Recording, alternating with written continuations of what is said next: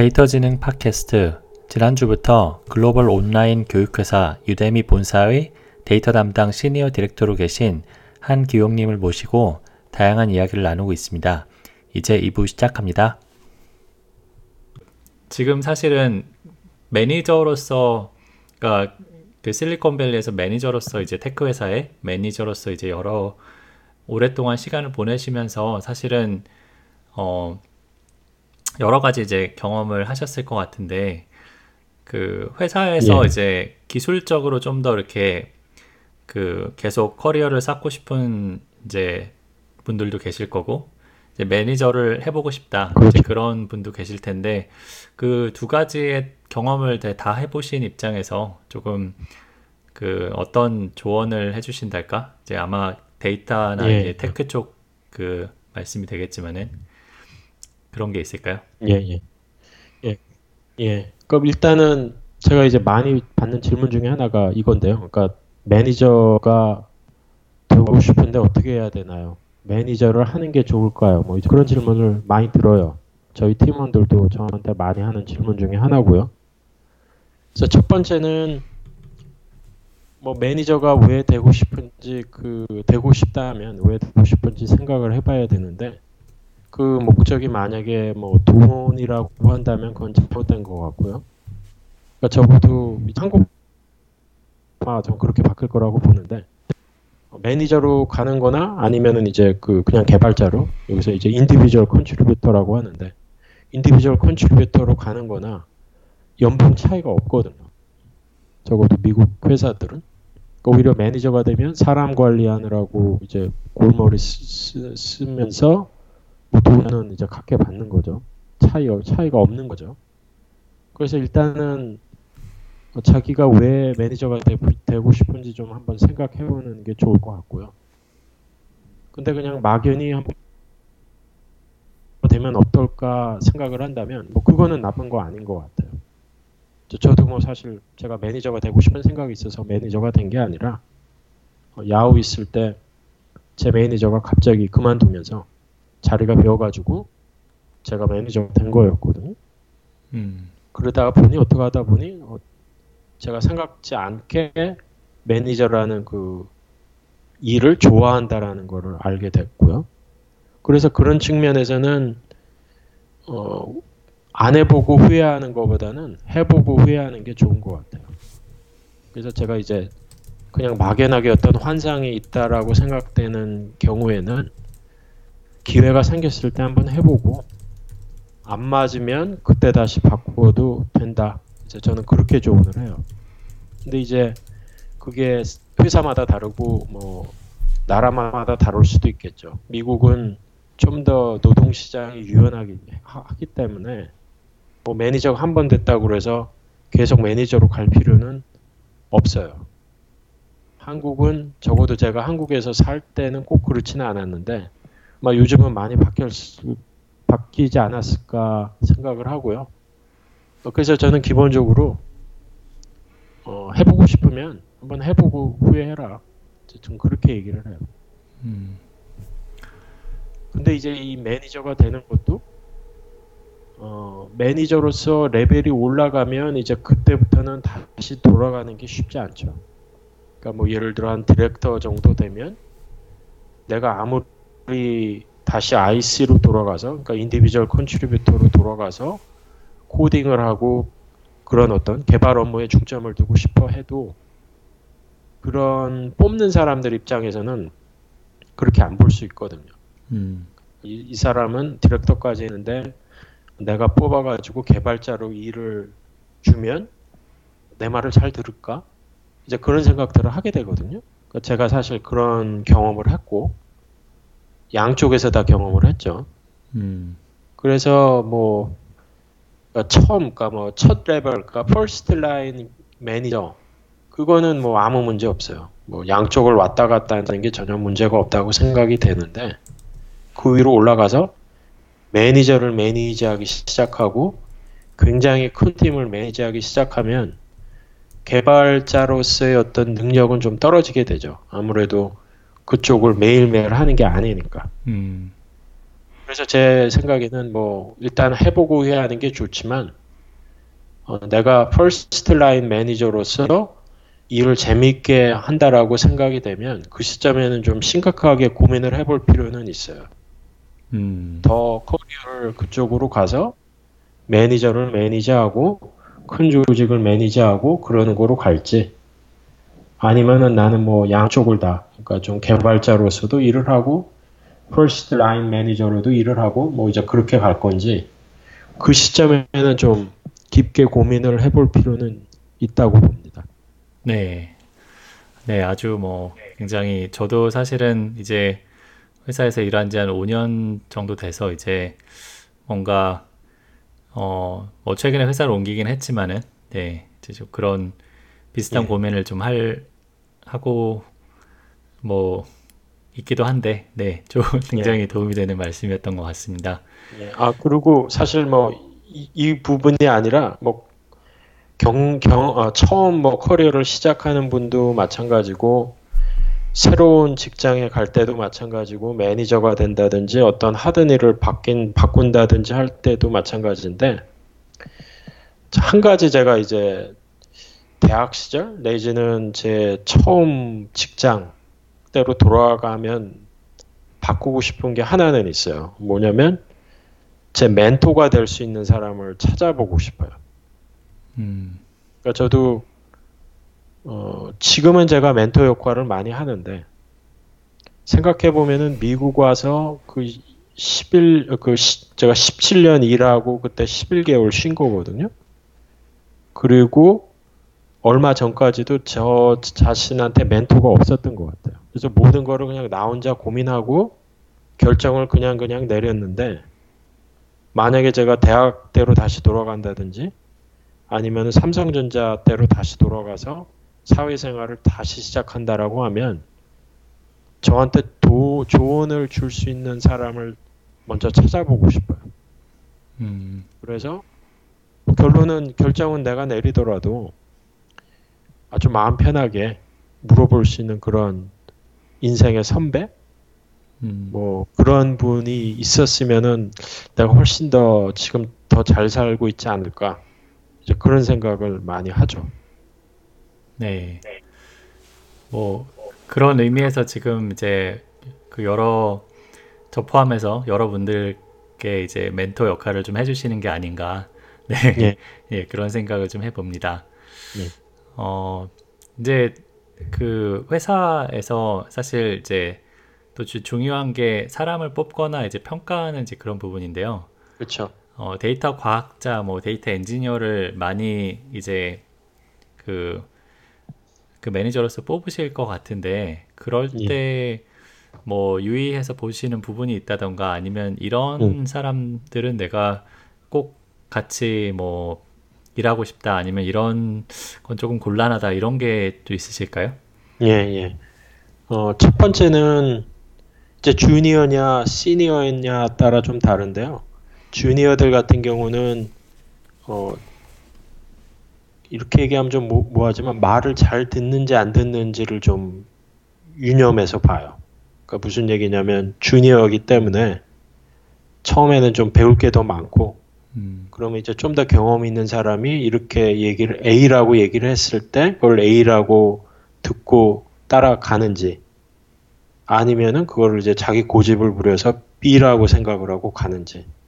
그 이제 인터뷰에서는 사실 파악하기가 쉽지는 않, 않지만 음, 뭐 질문을 같이 이야기를 하다가 아주 가볍게 반론을 해보면 어느 정도는 드러나죠.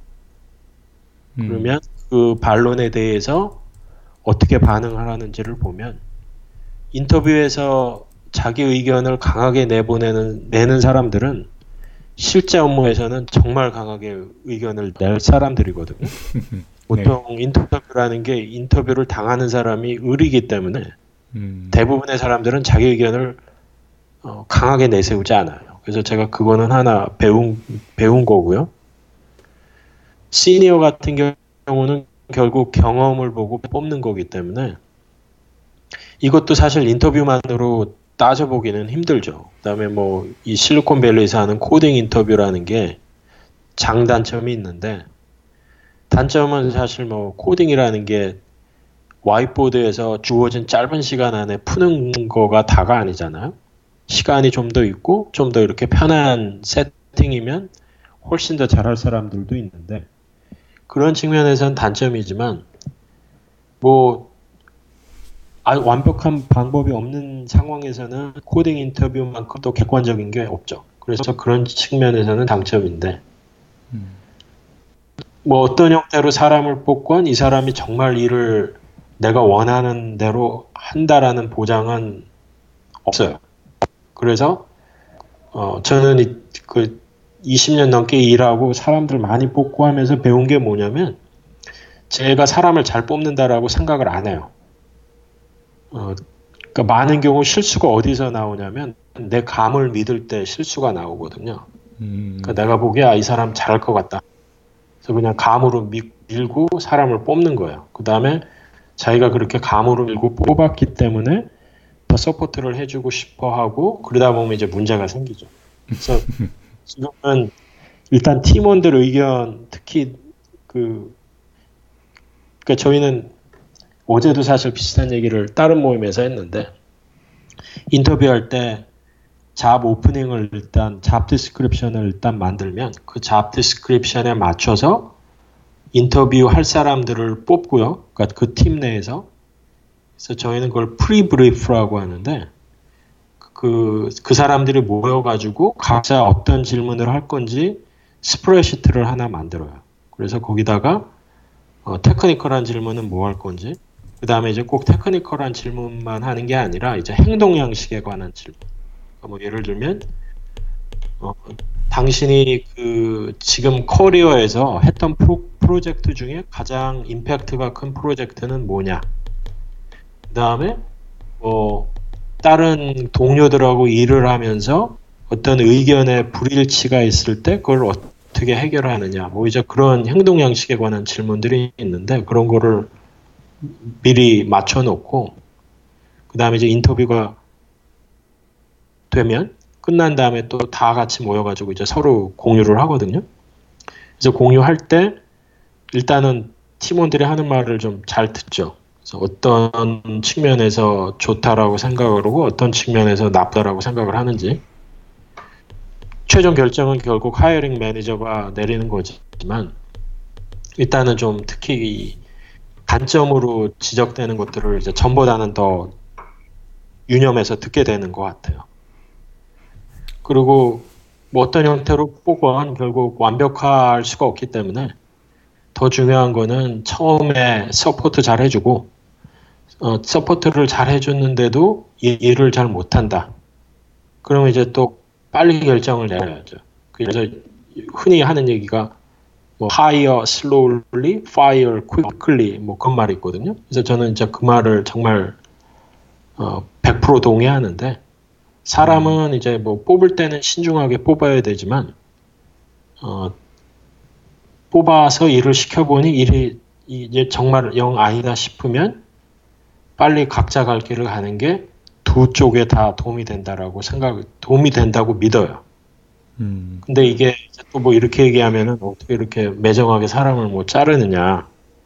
어, 이제 뭐 그런 얘기를 또 하시는데, 그래서 이거 좀 얘기가 딴 쪽으로 세지만, 조금 이제 결론을 잠깐 먼저 내리면 이거예요. 그러니까, 어, 사람 뽑는 거는 완벽할 수가 없고, 그러니까 그 짧은 인터뷰 시간, 그 다음에 요즘은 링크드인이 좋기 때문에 링크드인으로 다른 아는 사람들이 있는지 찾아서 의견 한번 물어보고 뽑지만 결국 그 중에 한 30%는 실패할 거라는 가정을 두고 그 뽑은 다음 이후에도 포커스를 두는 거죠. 그러니까 최대한 사람을 잘 뽑으려고 하지만 그게 완벽하지 않다라는 거를 가정 염두에 두는 거예요.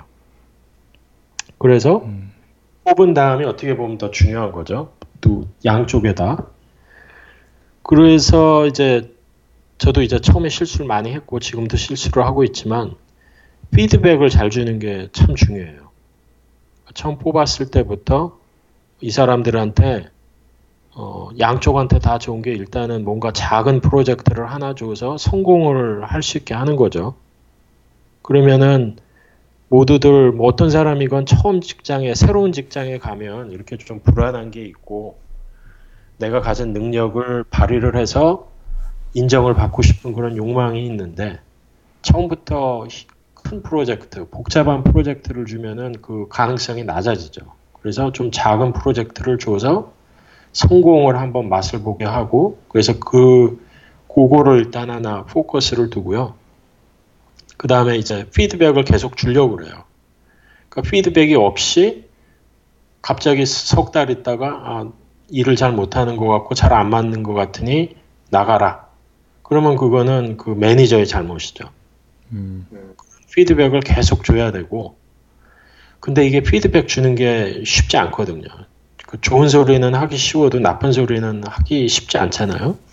그 사람의 성향이 인기를 끌고 싶고 좋게 보이고 싶은데 저도 그랬어요. 그랬는데 이제 결국은 그게 나중에 가서는 오히려 양쪽에 다 아주 나쁜 경험으로 남게 되는 거죠. 그래서 네. 저는 이제 그런 측면에서는 이제 피드백을 타임리하게 어, 양쪽 다, 그러니까 좋은 피드백도 잘 줘야 돼요. 그러니까 좋은 피드백도 이렇게 이렇게 해서 좋다라고 아주 구체적으로 왜 좋은지를 이야기를 해야지 이게 그 그런 행동을 앞으로도 더 유발하는 그런 그런 형태의 positive 피드백이 되는 되는 거고요. 그래서 그냥 뭐 이 프로젝트 좋다 잘했다 그러는 게 아니라 구체적으로 얘기를 하면 더 좋고요. 어, negative 피드백 같은 경우는 감정을 빼고 이야기하는 게 중요한 것 같아요. 그러니까 음. 감정을 시작하면 이야기가 나쁜 쪽으로 흘러갈 수밖에 없고, 그러니까 이게 결국은 양쪽에 신뢰가 있어야 가능한 건데, 신뢰가 있다는 가정하에서 내가 기대했던 것과 내가 관찰했던 거를 아주 감정을 빼고 기술을 한 다음에 그러니까 나는 네가 이렇게 할 거라고 생각을 했는데 지금 보니 너는 이렇게 하더라. 어, 왜 그랬냐? 이제 이런 식으로 이야기를 하면은 이제 감정이 어느 정도 배제가 되고 그러면 이제 그 사람한테도 내가 지금 생각했던 거를 전달을 할 수 있죠. 그럼 이제 그 사람 입장에서는 아 내가 나는 이렇게 생각을 해서 이렇게 했다. 그래서 음. 제가 그렇게 해보니까 50% 이상, 뭐 한 80% 정도는 이제 미스 커뮤니케이션이에요. 그러니까 나는 A라고 얘기를 했다고 생각을 했는데 팀원은 B라고 이해를 한 거죠. 사실 그거는 그냥 이렇게 얘기하고 나면 별 문제 없이 넘어갈 건데 만약에 감정을 섞어서 이야기를 하고 그 다음에 이런 거를 일찍 이야기를 안 하고 그냥 속으로 계속 이상하게 생각을 하다가 참다 참다 나중에 폭발하면 안 좋게 끝날 수밖에 없죠. 네. 그런 그런 측면에서는 피드백을 감정을 섞, 지 않고 빨리 주는 게 참 중요한 것 같아요. 아, 네. 아, 뭐 사실은 뭐그 모든 네, 인간관계 좀 다 적용되는 얘기가 아닌가. 예, 예, 예, 네. 근데 특히 또 미국에서 게, 계시는 특성상 이제 굉장히 다른 인종의 사람들이랑 보통 많이 일을 하실 테니까 그렇죠. 그런 게 그렇죠. 특히 더 중요하지 않을까. 네, 맞아요. 네, 그런 생각도 해봅니다. 음. 어, 네, 어쨌든 뭐 지금 저도 지금 뭐 열심히 받아 적으면서 예, 듣고 있는데요. 음. 네, 좋은 말씀 감사드리고요. 어, 그리고 뭐 또 요새 또 데이터 관련 방송을 하는데 또 인공지능 딥러닝 얘기를 안 할 수가 없는데 예, 예. 네, 그거에 대해서 또 그 현 현재 그 실리콘밸리에서 그 회사에서 뭔가 그 굉장히 중요한 의사결정을 또 데이터 관련해서 많이 하시는 분께서 또 말씀해 주시면 좀더 그 예, 다를 예. 것 같은데 한, 한 말씀 좀 해주실 수 있을까요? 예, 예. 어, 뭐 제가 이쪽 분야가 제가 전, 어, 전문가가 아니라서 뭐 딱히 제가 드리는 말씀은 뭐 굉장히 제 그냥 개인적인 생각인데 어, 제가 석사했을 때 그때 사실 저희 랩에 박사 하시던 분들이 그때 인공신경망으로 박사를 하셨어요. 그러니까 제가 석사했던 랩에 학부 2학년 때부터 가서 아르바이트 하고 했었는데, 그러니까 그때가 이제 뭐 90년, 1990년이죠. 그때 저희 랩에 박사 하셨던 분들이 인공신경망으로 그때 뭐 백프로퍼게이션 뭐 하고 제가 그 실험하는 거 코드 같이 짜고 뭐 도와드리고 했었거든요. 그걸로 아르바이트를 했었는데. 음. 그래서 그때는 뭐 할 수 있는 게 computation이라는 게 뭐 IBM PC에서 돌리는 거 뭐 그 정도다 보니까 뭐 문자 인식을 해도 뭐 8x8 빈맵 문자 인식을 뭐 인공 신경망으로 돌리고 그랬거든요. 그래서 제가 그때 받은 느낌은 아 이건 뭐 그냥 장난감 프로젝트구나. 그 다음에 그게 뭐 신경망 트레이닝 하는 것도 너무 오래 걸리고 그래서 그때 뭐 박사 하셨던 분들도 다 같은 의견이었는데 아 이거 정, 전망 없다. 저는 그리고 그 완전히 잊어버리고 있었어요. 잊어버리고 있다가 2012년, 13년서부터 뭐 다시 뜨더라고요. 그래서 그때는 아주 솔직히 말씀드리면은 딥러닝이라는 말이 나왔을 때 그게 neural network하고 똑같다라는 거를 인지를 못했어요. 그래서 이게 무슨 완전히 새로운 테크놀로지인가 보다. 그렇게 생각을 하고 있다가 우연히 이제 무슨 그 meetup에 가서 누가 발표하는 거를 듣다 보니 그 똑같은 거더라고요. 그러니까 결국 deep 어, neural network가 처음에 그러니까 한 2, 30년 전에 뜨다가 그게 이제 한꺼풀 꺾이고 나서 다시 뜰 때 뭐 이제 거의 뭐 어떻게 보면 마케팅적인 측면에서 용어를 바꾼 건데 어 그래서 일단 저는 그, 그 사이에 이제 많은 변화가 있, 있었던 거죠. 결국 클라우드가 발전하면서 GPU가 생기면서 computation power가 훨씬 더 늘었고 그 다음에 그 인공신경망의 그 weight들을 조절하는 방법이 옛날에는 완전히 운이었는데 이제는 그걸 어느 정도 어, 좀 더 과학적으로 최종 값에 근접하게 줄 수 있다라는 뭐 그런 어떤 그런 브레이크스루가 중간에 있, 었던것 같고요. 이제 그런 부분은 참 어떻게 보면 굉장히 놀라운 건데 회사에서 인공신경망을 어떻게 쓰느냐, AI를 어떻게 쓰느냐 그 부분에 대해서는 뭐 어떤 장기적인 관점에서는 뭐 의, 이견이 없는 것 같아요. 그러니까 머신러닝으로 뭐 decision tree라든지 뭐 linear regression으로 하던 것들을 다 뭐 딥러닝으로 바꾼다, 바꿔 나간다. 어떤 그런 큰 방향에서는 전혀 뭐 이견이 없는 것 같은데, 근데 적어도 단기적인 관점에서는 뭐 여러 가지 의견들이 있죠. 그러니까 뭐 예를 들면 뭐 간단한 문제까지 굳이 딥러닝을 쓸 필요가 있느냐. 그다음에 어떻게 보면 또 어떤 간단한 문제는 사실 뭐 머신러닝도 필요 없고 그냥 간단하게 뭐 rule base로 해결할 수 있는 거는 rule base로 해결하자. 그러니까 어떤 굉장히 이제 좀 더 실용적인 그런 관점을 가진 분들이 있고요. 이제 그런 분들 같은 경우는 뭐 어떤 측면에서는 딥러닝이 뭔지 좀 잘 몰라서 그런 것도 있는 것 같기도 해요. 그렇지만 뭐 그 말이 틀린 건 절대 아니죠. 어, 뭐, 소 잡는데 칼을 어, 소 잡는데 쓸 칼을 닭 잡는데 쓸 필요는 없는 거잖아요. 네. 그 다음에 이제 뭐 또 딥러닝 같은 경우는 문제가 debugging이 안 되니까 이 데이터 training set 만들어서 모델 만들어 갖고 돌려봤더니 결과가 잘 안 나온다. 그럼 이게 왜 그럴까? 그 debugging 하기가 쉽지 않다 보니 뭐 다른 뭐 머신러닝 테크놀로지 중에도 debugging이 뭐 대부분 debugging이 쉽진 않지만 딥러닝은 이제 좀 더 그게 심한 것 같고요. 그래서 이제 좀 그런 의견들이 있고 또 반면에 어, 이쪽을 또 좋아하시고 이쪽으로 하시고 싶어 하시는 분들은 일단 이게 굉장히 뜨고 있고 전에는 전혀 꿈을 꿀 수 없었던 그런 형태의 복잡한 문제들을 해결을 해주니까 그러니까 저희도 지금 내부적으로 하는 이야기가 저희 지금 검색이라든지 추천은 다 그렇게 복잡하지 않은 그냥 간단한 decision tree 써서 만들어져 있거든요. 그러면 이 똑같은 training set을 써서 딥러닝으로 모델을 build를 해서 결과를 비교해 보면 어떠냐. 이제, 이제 그런 얘기를 해서 지금 사실은 뭐 진행 중이에요. 근데 이걸 또 하려면은 infrastructure가 바뀌어야 되니까 딥러닝을 돌리려면은 G, GPU 있는 그런 서버들이 필요하고 근데 저희는 지금 저희 이 서버들이 다 저희 데이터 센터에 있거든요. 그러니까 그 저희 서버들의 GPU가 없어요. 그래서 그런 어떤 infrastructure적인 좀 문제도 있고. 음.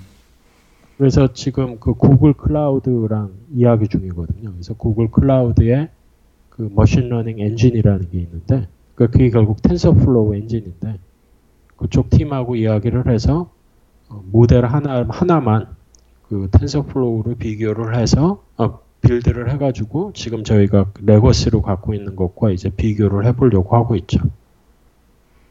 음, 네, 뭐 어쨌든 항상 이제 그 트렌드를 염두에 두고 이제 장기적으로 어떻게 갈지 이제 그런 비전을 갖고 있어야 되고 하지만 이제 단기적으로 이 next step이 뭔가 그거에 대해서도 조금 그 계획이 있어야 된다. 뭐 그런 그렇죠. 그러니까 결국 네. 이런 모든 게 infrastructure 없이는 불가능한 거고 음. 그러니까 infrastructure를 생각을 해봐야 되는데 그 infrastructure도 만약에 infrastructure가 처음부터 클라우드에 있었으면 뭐 AWS건 아주 어주어건 뭐 GCP건 그럼 이제 그쪽에서 나오는 offering에 맞춰가지고 가면 되는데 저희 같은 경우는 개인적으로는 안 좋은 결정이라고 생각을 하, 하는데요. 저희는 이제 자체 데이터 센터를 운영을 하거든요. AWS의 일부 서비스를 쓰기는 하지만 저희 Hadoop cluster나 저희 웹 서버는 저희들이 이제 데이터 센터의 일부 space를 빌려가지고 거기다가 저희들이 다 setup을 한 거예요. 그러다 보니 비용은 조금 절감할지 모르지만 속도가 안 나와요. 음. 지금 뭐또 얘가 약간 옆으로 어, 샜지만 어, 개인적으로는 이제 뭐 아무리 비용이 더 든다고 해도 그 opportunity cost 기회 비용이라는 거를 생각을 하면 클라우드로 가는 게 맞는 것 같고요. 그래서 저희 같은 경우는 지금 이제 그 기회 비용의 문제가 있는 거죠. 뭔가 정말 새로 뜨는 테크놀로지를 시험을 해보고 싶으면 인프라를 우리가 다 만들어야 되는데 거기에 시간과 비용이 너무 많이 드는 거예요. 음. 그러니까 맨 위에 있는 사람들이 그냥 그 장부에 있는 어떤 손익을 보면 자체 데이터 센터를 운영하는 게 말이 되지만 그 장부에 안 나타나는 게 기회 비용이고 그런 기회 비용이 어떻게 보면 이게 아주 좋은 예예요. 그러니까 TensorFlow 같은 거, 딥러닝 같은 거를 회사 차원에서 실험해 보고 싶다. 그러면 누군가는 그거를 서포트를 해야 되는데 자체 운영을 다 하는 경우에는 그 자체 운영하는 사람들 중에 누가 해야 된다는 거고 느려지는 거죠. 음. 네, 그 굉장히 그 정말 현업에 계신 그 뭔가 분의 지혜가 팍팍 우러나는 네. 뭐 반대 경우로 그 제가 다니는 스냅 같은 경우에는 그 투자자들이 언제 그 클라우드에 돌아가는 비용을 줄일 거냐고 굉장히 굉장히 그 많이 요구를 하고 있는데 어뭐 저도 네 뭐 두 가지 다 이제 장단점이 있는데 음, 음. 네 저희도 이제 클라우드 비용은 이제 앞으로 계속 내려갈 거고 그런데 이제 말씀하신 그런 그 기술의 어떤 학습이나 어떤 이전이나 이제 그런 그런 종류의 비용은 사실 내려가지 않을 거잖아요. 이제 그런 네, 그렇죠. 그런 면에서 이제 뭐 저도 뭐 예, 그 클라우드가 뭐 대세는 대세인 것 같습니다. 어, 네, 음, 뭐 정말 또그 격, 격가지로 셌을 때 마저 이렇게 그 뭔가 그 도움이 되는 말씀을 많이 해주시는데요. 음.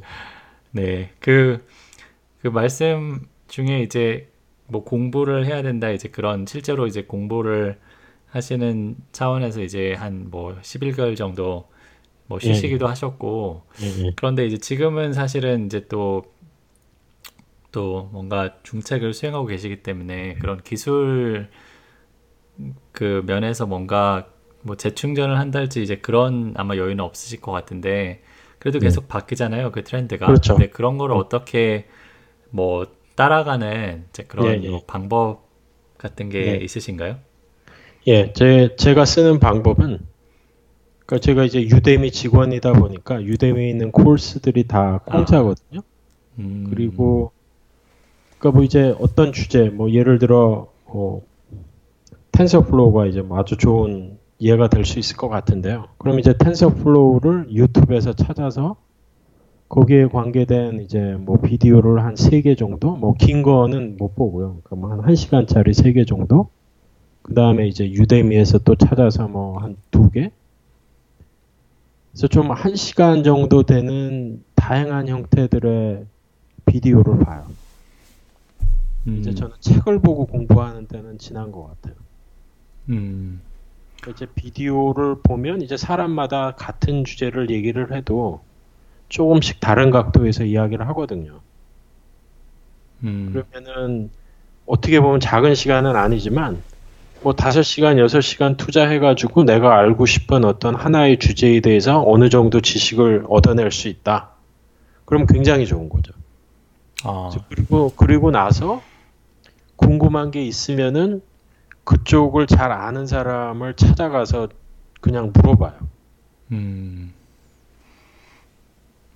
그러니까 비디오가 요약을 하면 공짜 비디오를 좀 많이 보고 그러니까 여러 사람이 한 같은 주제라도 여러 사람이 한 만든 비디오를 봐서 다른 각도에서 좀 이해를 할 수 있게 하려고 하고요.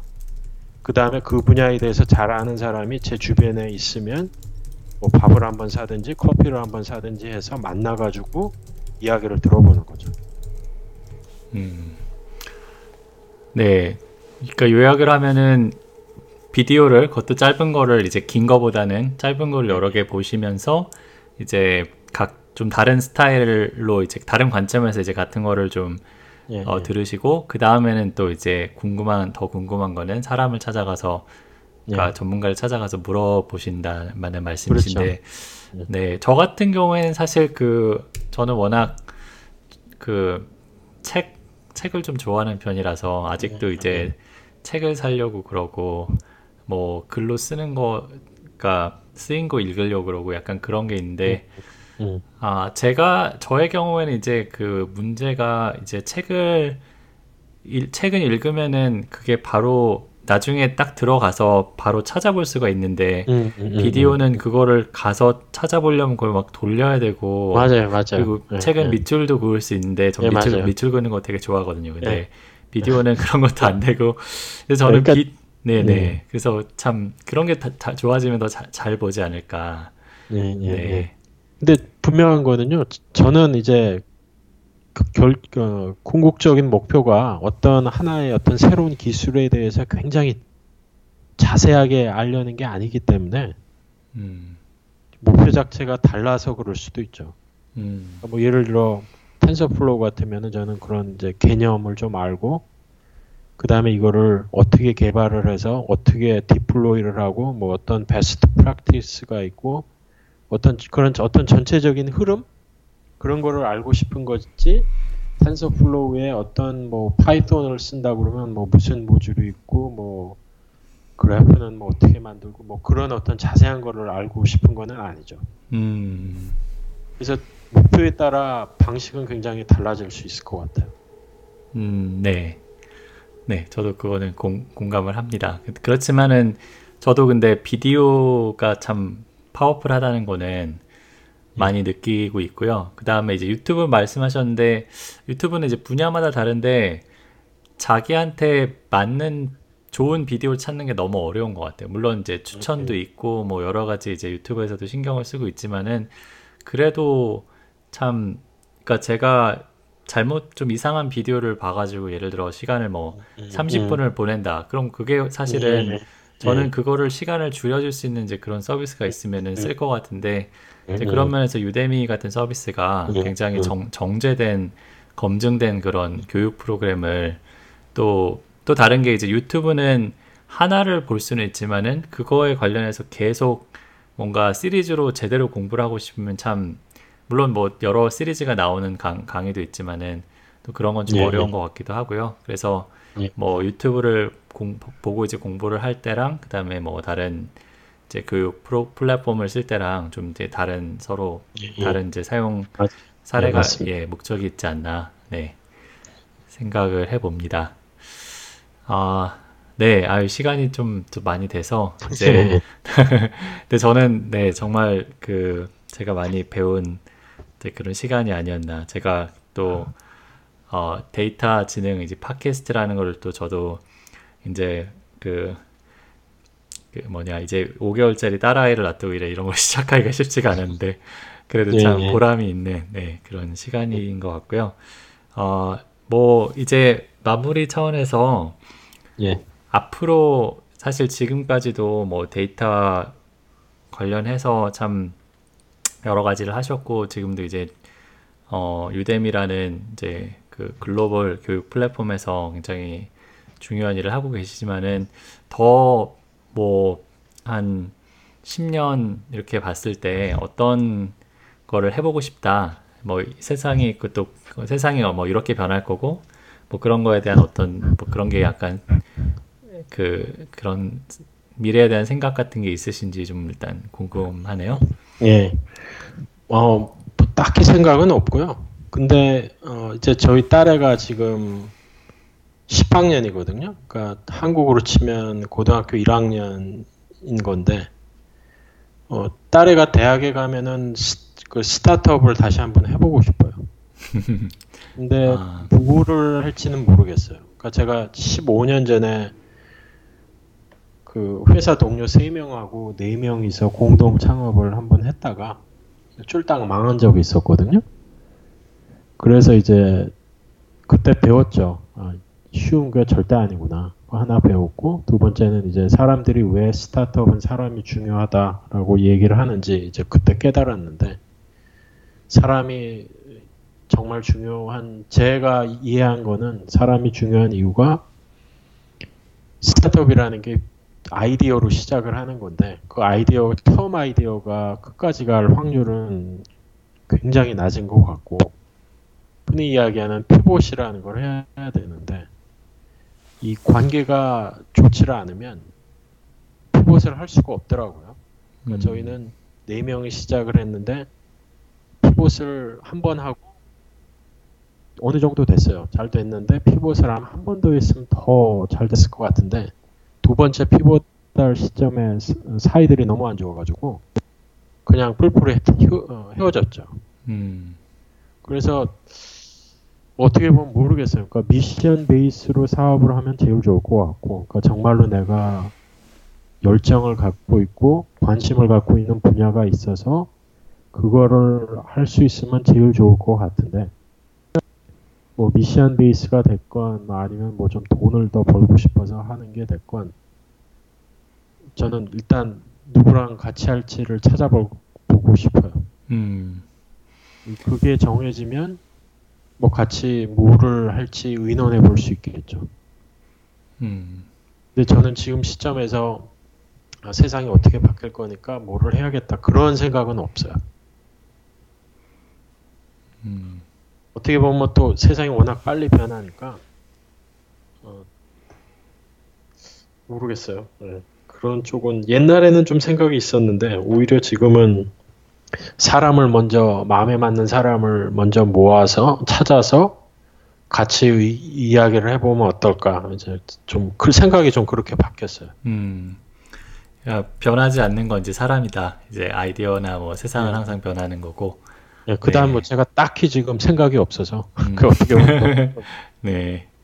뭐 바쁘실 텐데요. 뭐 그런 생각까지 하시기는. 네, 뭐 네.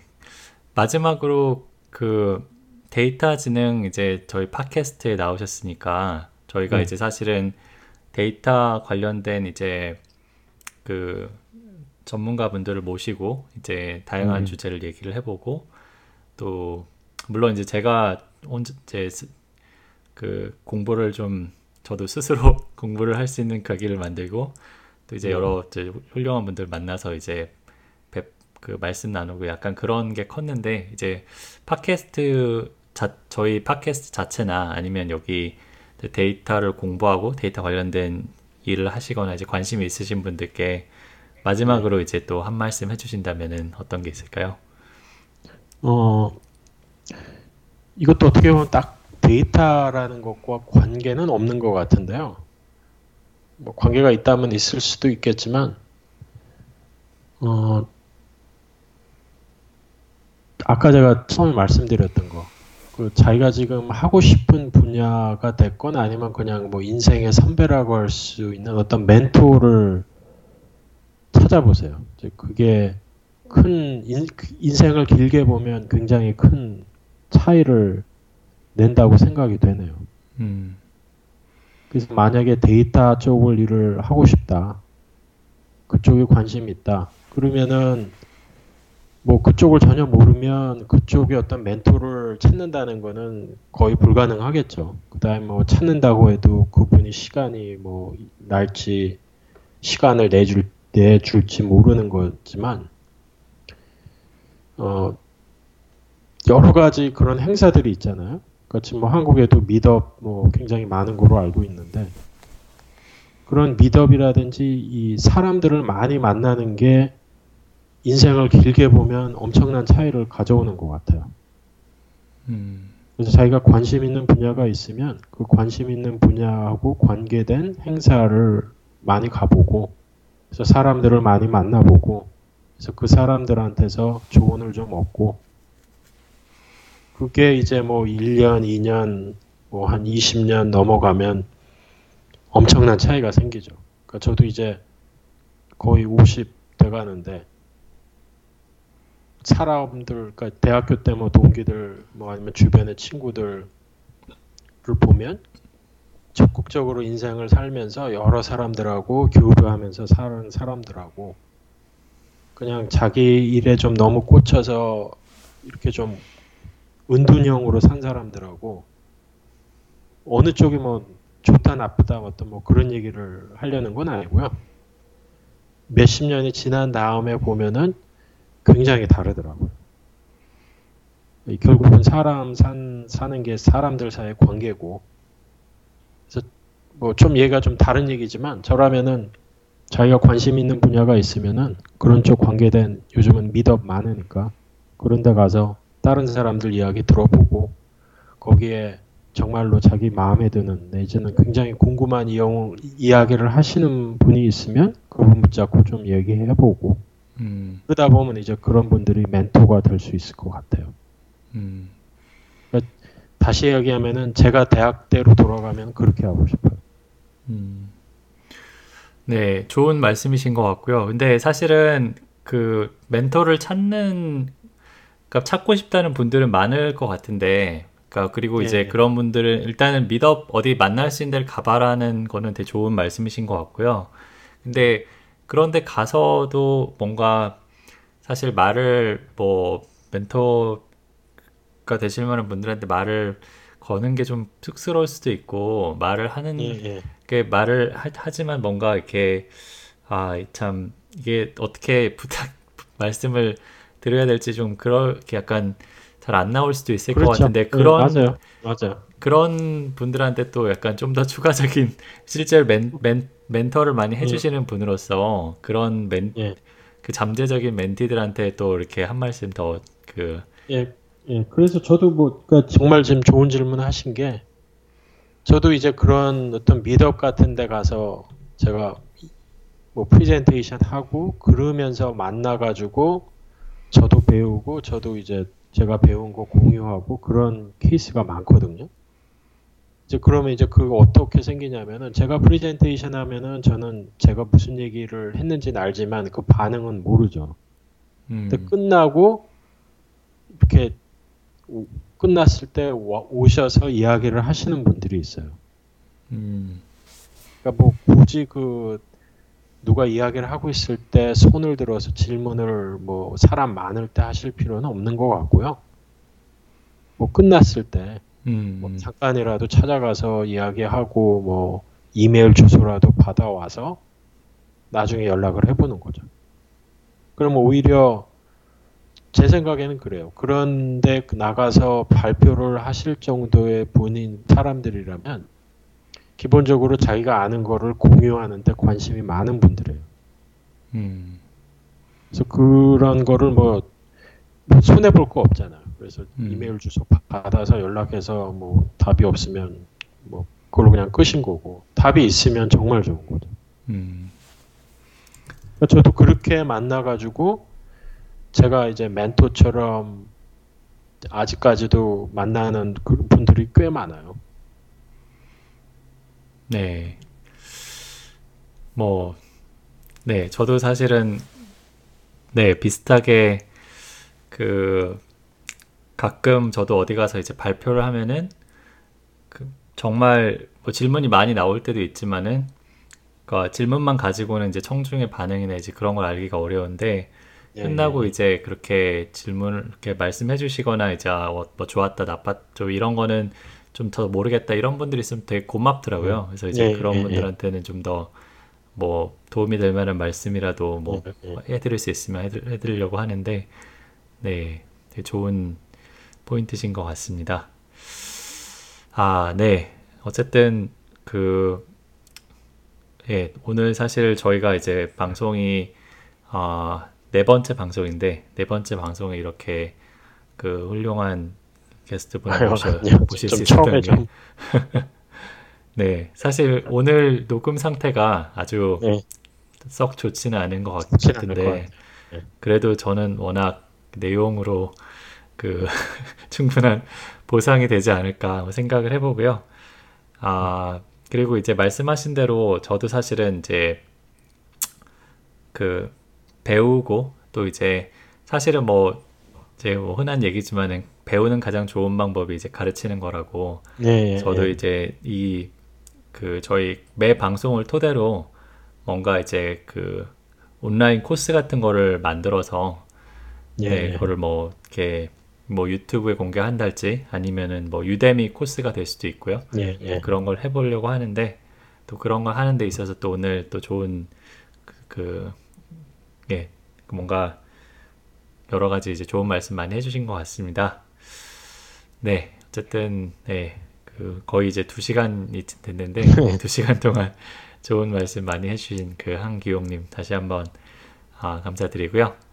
네, 예, 저야말로 예, 좋은 기회 주셔서 감사합니다. 아닙니다. 그 저희 그 방송 그 청취율이 확 올라가지 않을까? 지금 한 한 500분 정도 들- 들으시는데 네. 조심스러운 예측을 해봅니다. 아, 예. 네, 어쨌든 예, 너무 감사드리고요. 저희 어, 데이터 진행 또 다음에 또 더 또 알찬 방송으로 찾아뵙겠습니다. 네, 감사합니다. 감사합니다. 예.